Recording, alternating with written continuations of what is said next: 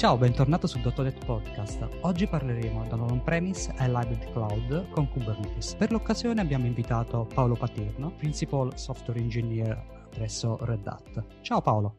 Ciao Tino, eh, ciao a tutti. È un piacere ritornare dopo tanto tempo, finalmente. E dire di sì, siamo tornati. Più che altro suona come una minaccia. Per chi non ti conoscesse, introduci un po' quello che fai nella vita, oltre che parlare del Napoli e e della pizza? allora, come, come, già hai detto tu, io lavoro in Red Hat, uh, principalmente nel team di messaging. In particolare, ultimamente mi occupo di sviluppo su Kubernetes, in particolare mh, de- deploy di workload Kafka su, su Kubernetes. E, al di là di questo, come già hai anticipato, parlo molto di pizza, soprattutto per cercare di educare i miei colleghi stranieri a non mangiare la pizza hawaiana con l'ananas. Ci riesci? Eh, no, ecco, è praticamente impossibile, uh, ma sono problemi loro, non problemi miei. Quindi, eh, e niente, sì, segue il Napoli, MotoGP, Formula 1, tutte queste belle cose. E a quanto pare applichi anche lo streaming dei dati a questa tipologia di contenuti per Diletta. Sì, ultimamente ho fatto un progetto per il quale ho proposto anche una sessione per una conferenza. Sto ancora aspettando di capire se la sessione è stata accettata o meno con un collega. Ho creato una libreria per poter, per poter um, prendere i dati in streaming dal gioco di Formula 1 2020 dalla Xbox. Quindi ho forzato, tra virgolette, mio figlio a giocare alla Formula 1, praticamente gioca sempre con quello. E ho notato che aveva questa caratteristica di poter sparare i pacchetti di telemetria, tutte le informazioni della gara sulla porta UDP e quindi ho creato questa libreria per analizzare praticamente i dati e quindi ovviamente legandoli al, al progetto su cui lavoro con Kafka, fare l'ingestion dei dati su Kafka e creare delle dashboard che mostrassero tutti i dati di telemetria al computer dal gioco tuo figlio non si rende ancora conto che deve essere pagato per questa attività. Ad ogni modo. Stavo pensando anche eventualmente in una conferenza di farlo venire e farlo giocare con la Xbox in tempo reale, altrimenti... Secondo me sarebbe una, una, bella, una, bella, esperienza, effettivamente. Eh, sì. E sicuramente gioca anche meglio di noi due. Ah, sì, sì, sì, è bravo, è bravo. Allora Paolo, molte aziende stanno migrando le loro soluzioni dal on-premise al cloud e Altre aziende invece stanno uh, cercando di migrare dal cloud on-premise, altre ancora stanno cercando un approccio hybrid. Secondo te, quali sono le maggiori difficoltà? Allora, diciamo che uh, vabbè, il cloud, lo sappiamo tutti, ormai è diventata la nuova buzzword. Tutti parlano di cloud, di cloud ovunque, migrare al cloud, un po' come lo stato l'IoT negli ultimi tempi, no? E fondamentalmente parecchie aziende, come giustamente hai detto tu, stanno cercando di migrare le proprie soluzioni on-prem, quindi mh, le loro applicazioni che fondamentalmente sono in esecuzione sui propri server all'interno dell'azienda stessa, verso una soluzione cloud, scegliendo un cloud provider piuttosto che un altro. Diciamo che tipicamente le soluzioni anche un po' legacy che ci sono oggi sono per la maggior parte dei casi soprattutto monoliti, quindi una delle prime difficoltà che incontrano le aziende è dover, diciamo, uh, scomporre questo monolite in un'architettura più orientata ai microservizi, perché molto tipicamente quando vai verso un approccio cloud, nella maggior parte dei casi tenti di migrare verso un approccio in cui hai più microservizi che comunicano tra di loro attraverso delle API con protocolli che possono essere come per esempio l'HTTP, cose del genere. Quindi una delle prime difficoltà è uh, sicuramente questa, è una delle cose ovviamente non um, semplici da fare. Uh, anche perché i componenti sono spesso strettamente relazionati tra loro, quindi decomporre le interfacce magari non è fondamentalmente banale. Uh, e quindi diciamo che Uh, questa è la maggiore difficoltà, però diciamo che l'esigenza molto spesso è anche cercare di avere maggiore gestibilità sull'applicazione, così come aumentare i rilasci, perché quando ti sposti verso un'architettura a microservizi Uh, riesci anche ad avere più micro team che riescono a rilasciare molto più frequentemente anche ad avere conoscenze diverse di linguaggi, quindi puoi decidere di sviluppare un microservizio in un linguaggio piuttosto che un altro, ma che poi tramite le API possa comunicare con gli altri, questo offre notevolmente dei vantaggi. Migrare nel cloud poi rende l'applicazione fondamentalmente anche, diciamo, uh, portabile in un certo senso. Ed ecco il fatto che tu hai già uh, anticipato parlare di hybrid cloud, perché se alcuni tendono a uh, seguire una sorta di vendor lock-in, quindi decidono di migrare la propria applicazione su uh, Amazon piuttosto che su Azure o quant'altro, uh, sfruttando magari delle tecnologie particolari di quel particolare vendor, altri invece preferiscono in un certo senso, non dico fare la strada inversa, cioè magari essere migrati al cloud qualche anno fa, qualche mese fa e poi ritornare all'on-prem, ma cercare di avere e adottare una soluzione ibrida in cui una parte dell'applicazione, una parte dei microservizi, eventualmente una parte dei dati è nel cloud, un'altra parte invece è on-prem all'interno dell'azienda. Questo per la maggior parte, soprattutto per sicurezza, quindi pensiamo a magari uh, banche, uh, istituti finanziari, dove uh, ovviamente ci sono mh, parecchie informazioni che devono essere eh, tenute sicure sotto tutti i punti di vista, quindi in alcuni casi, almeno per la mia esperienza che con Red Hat, eh, parecchie preferiscono avere diciamo soluzioni ibride in cui appunto una parte è sul cloud, sul cloud provider che in quel caso più conviene nella maggior parte dei casi in base al, al caso d'uso e uh, un'altra parte dell'applicazione è uh, on-prem. Quindi è questo quello che in genere viene definito uh, l'hybrid cloud, avere una soluzione ibrida tra cloud e on-prem. Infatti ci sono anche altri scenari, come ad esempio chi detiene una grossa mole di contenuti multimediali e ovviamente se questi dati si trovano su un, su un data center, spostarli in cloud eh, magari non è proprio la scelta economica. Certo. E, e quindi mm, si sceglie magari di fare una precomputazione in locale quindi nel data center uh, dell'azienda e poi eventualmente il uh, raffinamento o rendere fruibili i risultati a, al resto del mondo, spostarla in cloud. Sì, esattamente. In genere tu hai magari la tua maggior parte dei dati on-prem e poi decidi di, appunto, come hai detto tu, elaborarne una parte ed esporre soltanto ciò di cui ne hai bisogno verso l'esterno, anche perché uh, si evita ovviamente in tutti i sensi di permettere l'accesso pubblico a terzi, ovviamente al tuo data center interno, quindi tendi a spostare sul cloud quello che vuoi mettere a disposizione in un certo senso degli altri. Si parla sempre di Kubernetes nell'ambito di cloud native. Uh, cos'è Kubernetes e come può aiutare la migrazione al cloud? Allora, è proprio questo il punto. Quando parlavo di vendor lock-in, nel momento in cui tu decidi di migrare al cloud, migrare al cloud non è soltanto semplicemente scegliere il tuo cloud provider, sia esso Google, Azure o Amazon, Uh, scegliere un servizio magari di quel cloud provider e sviluppare la tua applicazione interamente utilizzando que- quelle tecnologie. Molto spesso questo può essere sicuramente un vantaggio perché comunque questi cloud provider ti mettono a disposizione una serie di tecnologie le più disparate, quindi non parlo solo delle semplici e banali virtual machines dove al posto di usare le tue macchine nella tua azienda usi delle vi- virtual machines del cloud, quindi non è banalmente fare questo, andare nel cloud, ma utilizzare anche tecnologie come in Azure posso pensare ad Event Hub uh, o al Service Bus. Uh, menziono ovviamente questi strumenti perché sono quelli un po' più vicini a me, al mio campo del messaging. Ma poi che cosa può accadere? Può accadere che in un certo senso subisci il vendor lock-in, inizi a usare un certo cloud provider e delle tecnologie, vuoi migrare vuoi per uh, costi, vuoi per altre ragioni, ad un altro cloud provider, ti ritrovi nella condizione in cui devi dover riscrivere una parte, ovviamente non tutta, ma una parte della tua applicazione, almeno quella che si interfaccia sostanzialmente con questi servizi. Allora, uh, dove che entra in scena appunto Kubernetes? Allora, Kubernetes è una piattaforma che uh, viene spesso definita come una sorta di kernel Linux per sistemi distribuiti. Quindi lì dove tu hai un sistema distribuito e um, puoi fare in modo che il tuo sistema uh, sfrutti Kubernetes per il deployment delle applicazioni, per um, diciamo il self-healing, quindi per poter um, far sì che Kubernetes verifichi per te che l'applicazione stia funzionando correttamente. Uh, quindi per essere un po' più preciso, immagina di avere uh, un parco macchine nella, nella tua azienda, ok? Chiamiamoli nodi. Allora, tu puoi decidere di installare Kubernetes uh, su questo cluster di nodi, quindi sul tuo hardware.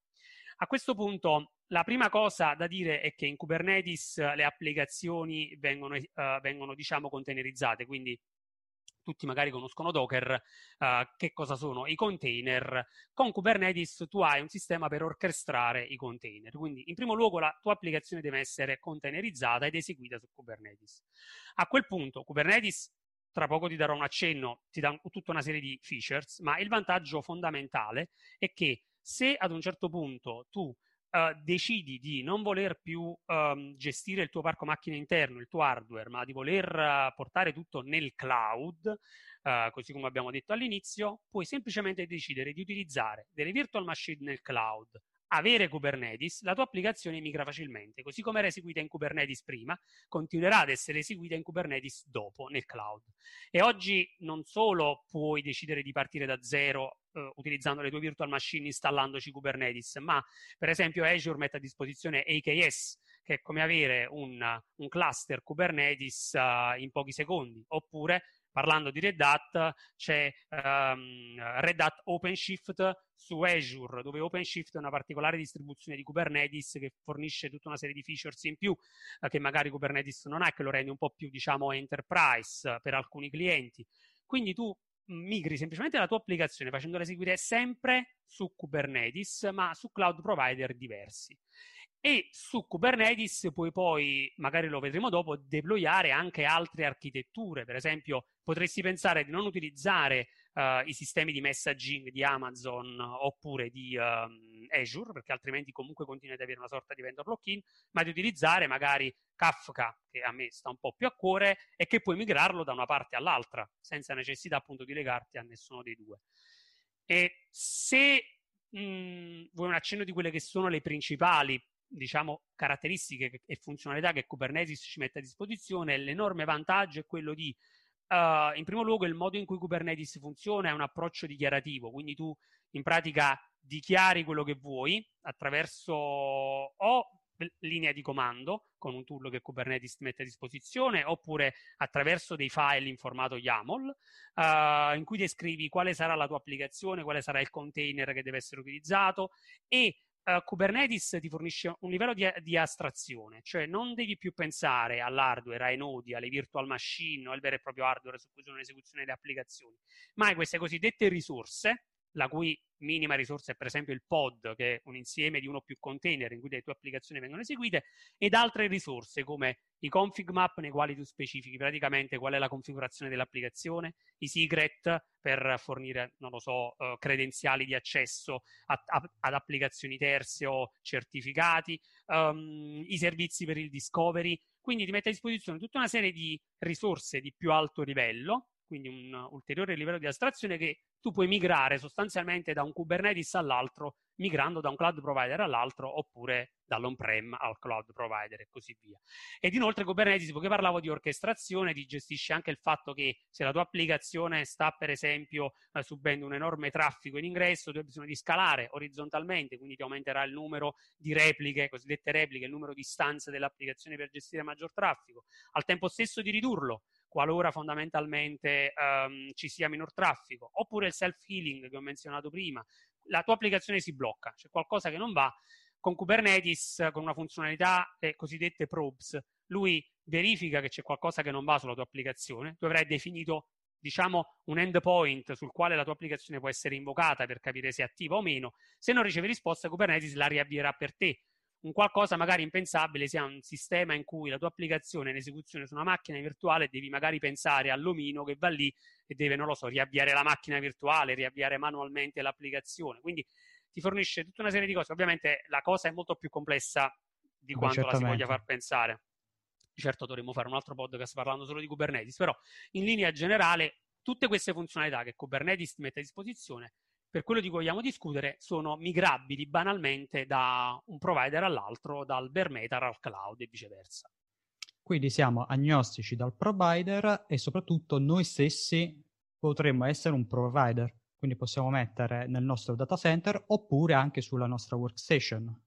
Assolutamente sì, assolutamente sì. Infatti, per esempio, ehm, quando sviluppo quotidianamente, magari non uso Amazon, non uso Azure, ma uso uh, Minikube, che è per esempio una, una versione, diciamo, pacchettizzata di Kubernetes uh, che può essere, diciamo, eseguita su una singola macchina, su un laptop.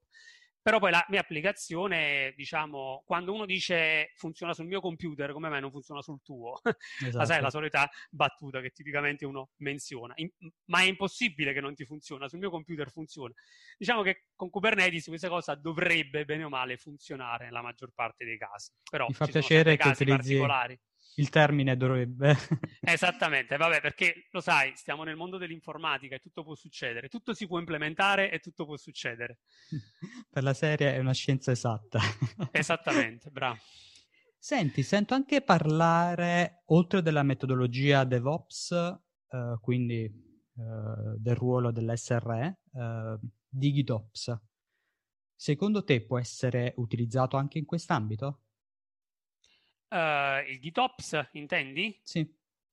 Allora, uh, assolutamente sì, perché uh, il GitOps è un modello attraverso il quale um, fondamentalmente noi sappiamo che anche con il ruolo dei sistemisti, um, quando c'è bisogno di configurare un nodo, configurare un'applicazione, ci deve essere una, un'unica sorgente della verità, diciamo così, una source of truth, dove tu hai la configurazione di quella che è l'applicazione della, de, del tuo sistema in generale, però talvolta è difficile gestirle sostanzialmente queste configurazioni. GitOps entra in gioco nel momento in cui tu uh, unisci l'utilizzo di GitHub o di Git in generale, quindi non lasciarmi dire solo GitHub perché abbiamo anche GitLab per esempio, ma in generale Git e lo usi come source of truth per le tue configurazioni uh, della tua infrastruttura IT ed hai appunto, segui questo modello per il quale uh, tutto ciò che è nel tuo repository definisce quella che è la configurazione dell'infrastruttura e una qualsiasi modifica, quindi il commit che tu fai, gli aggiornamenti, i cambi, le variazioni che fai di configurazione diventano la sorgente e vengono automaticamente applicati per l'infrastruttura. Questo è molto molto um, interessante applicato al mondo di Kubernetes perché come dicevo in Kubernetes Uh, le applicazioni vengono descritte attraverso delle risorse Kubernetes, come i pod, i deployment uh, e tutti quelli che ho menzionato prima, i config map, uh, i secret e così via. Allora, se tu hai un, un punto centrale che è il tuo repo Git, nel quale hai la configurazione della tua applicazione, um, che intendo quindi parametri veri e propri per l'applicazione stessa, uh, le repliche per, far, per definire uh, appunto quante istanze dell'applicazione vuoi, vuoi cambiare qualcosa, tu segui un approccio per il quale se quella è la sorgente di verità, qualcuno magari apre una pull request con delle modifiche che vanno fatte all'applicazione, dall'altro lato ci sarà uh, un altro eventuale collega che deve verificare queste variazioni ed andare poi eventualmente in staging e in produzione uh, a, praticamente confermando queste variazioni. Quindi si va da un modello in cui applichi i cambiamenti in Git come sorgente di verità della tua configurazione dell'infrastruttura fino al deploy vero e proprio. E diciamo questo si sposa molto molto bene con Kubernetes, ad essere sincero. So che lavori a un progetto che entra proprio in quest'ottica. Stream, Streamizzi, o come si pronuncia?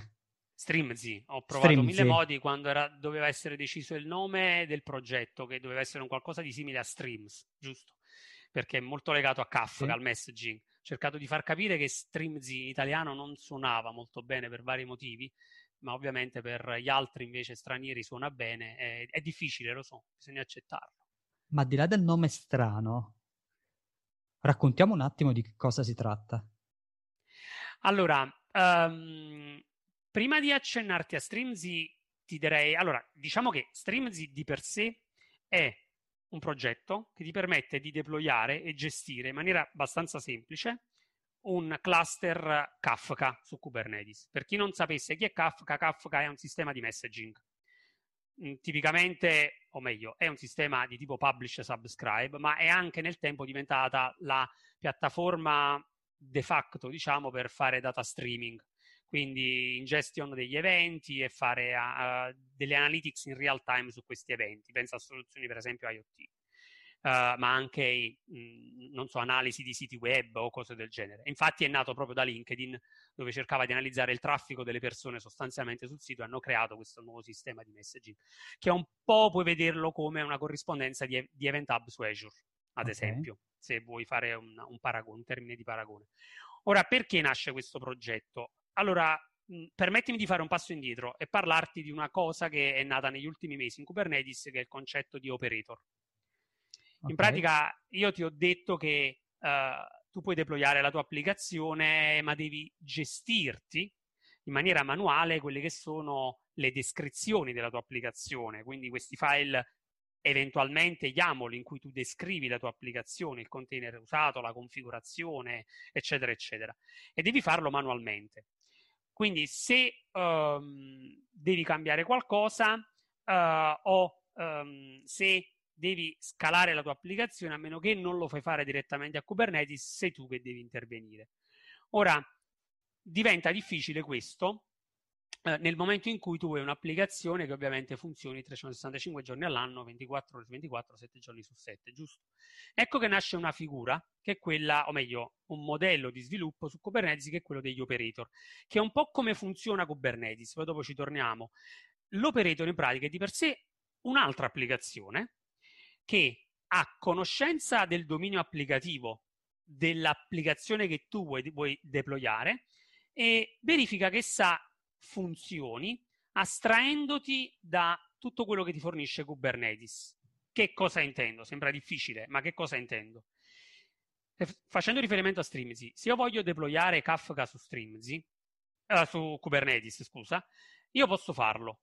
Devo scrivermi, uh, per esempio, gli stateful set, che sono una risorsa di Kubernetes per garantire determinate proprietà ai pod, come l'identità, l'identità di rete e così via, univoca e quant'altro.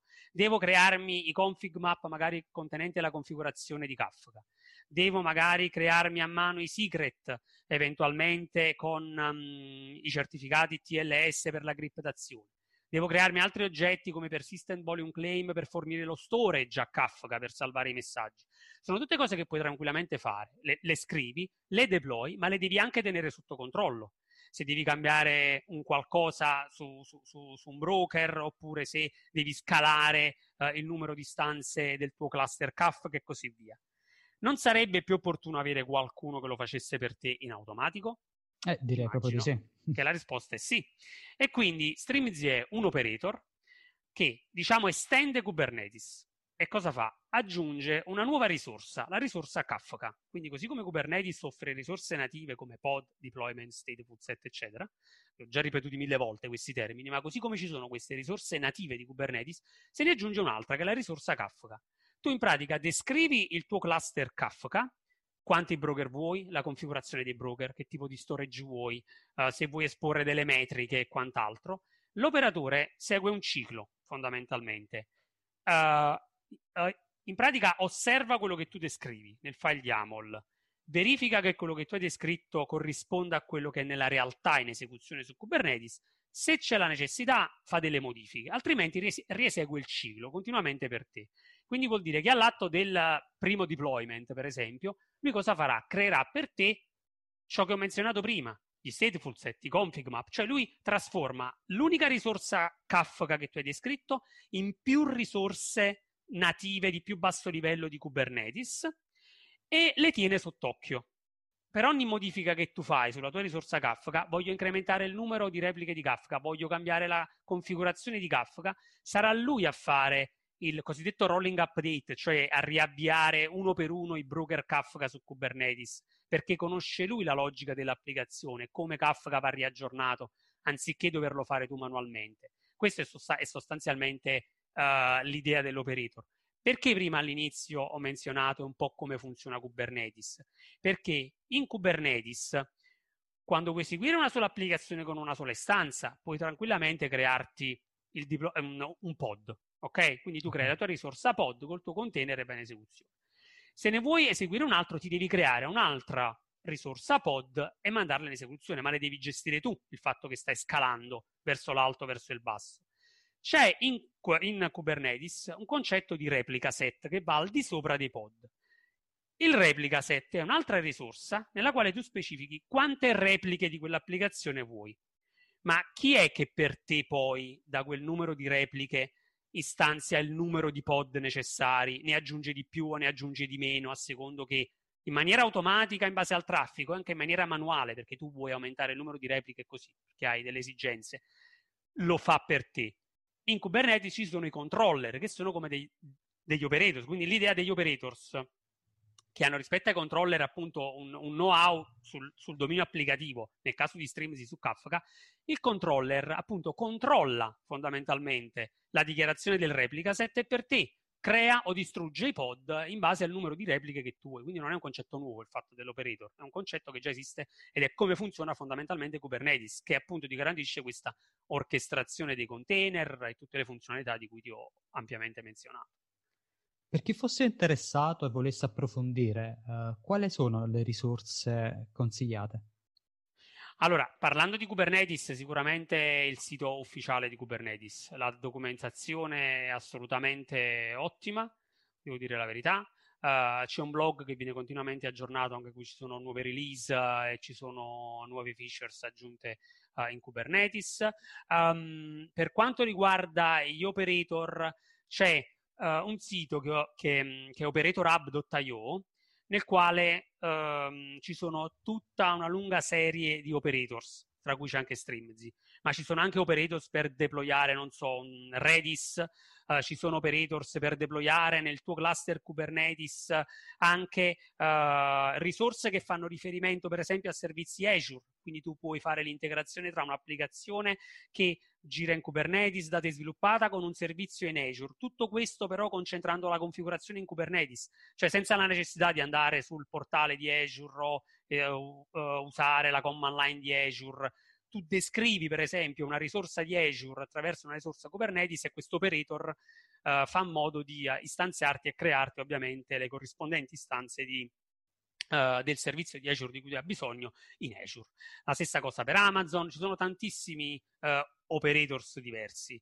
Um, poi c'è, um, per chi volesse scrivere un, un operator, il nostro per esempio di Streamzy è scritto in Java, uh, ma esiste, ma la maggior parte degli operators è scritto in Go, perché Kubernetes è fondamentalmente scritto in Go, e c'è un operator SDK uh, che fornisce appunto um, il codice, mh, fammi dire, il boilerplate per poterti scrivere il, uh, l'operator, perché ovviamente l'operator avrà questo ciclo in cui viene chiamato di, di, di reconcile, in cui lui deve riconciliare quello che è descritto con quello che è in esecuzione e tutto ciò che riguarda la gestione delle variazioni su una risorsa, eccetera, eccetera, viene fatta appunto da questo codice boilerplate, quindi utilizzando l'SDK tu devi metterci al di sopra la, la tua logica applicativa eh, specifica dell'applicazione che vuoi deployare con l'operator. Per Streamzy abbiamo il sito ufficiale streamzy.io eh, dove puoi trovare tutte le informazioni su, appunto, su come deployare Kafka su Kubernetes. E per l'installazione di un operator? Eh complicato oppure è un'operazione rapida? L'installazione di un operator, l'operator è un'applicazione, quindi a tutti gli effetti l'operator ti viene fornito attraverso uno YAML, attra- sarà un, ci sarà un container, quindi in pratica tu sei su Kubernetes, uh, il tuo bel tool uh, kubectl per, per, poter fare l'apply del, del tuo YAML, uh, come se stessi creando un pod banale e a quel punto l'operator ti viene installato come una normale risorsa Kubernetes. Paolo, io ti ringrazio perché eh, hai messo tanta carne a cuocere e credo che faremo un'altra, un'altra puntata su approfondendo certo. degli argomenti. Anche io perché parlare di queste cose in una sola mm, in un solo podcast è abbastanza difficile, anzi penso di aver parlato molto e avrò sicuramente riempito la testa di parole. Ma sono conscio che potresti parlarne per tante tante ore di seguito. allora, io vi ricordo che potete seguirci su Twitter a .NET Podcast potete seguire Paolo come P Paterno, eh, correggimi se, se, sbaglio. No, no, no, su Twitter sì, P Paterno. Esatto. E uh, potete seguire me come Tinux80. Grazie per averci seguito e per averci sopportato, vi aspettiamo alla prossima puntata. Ciao! Grazie mille, ciao a tutti!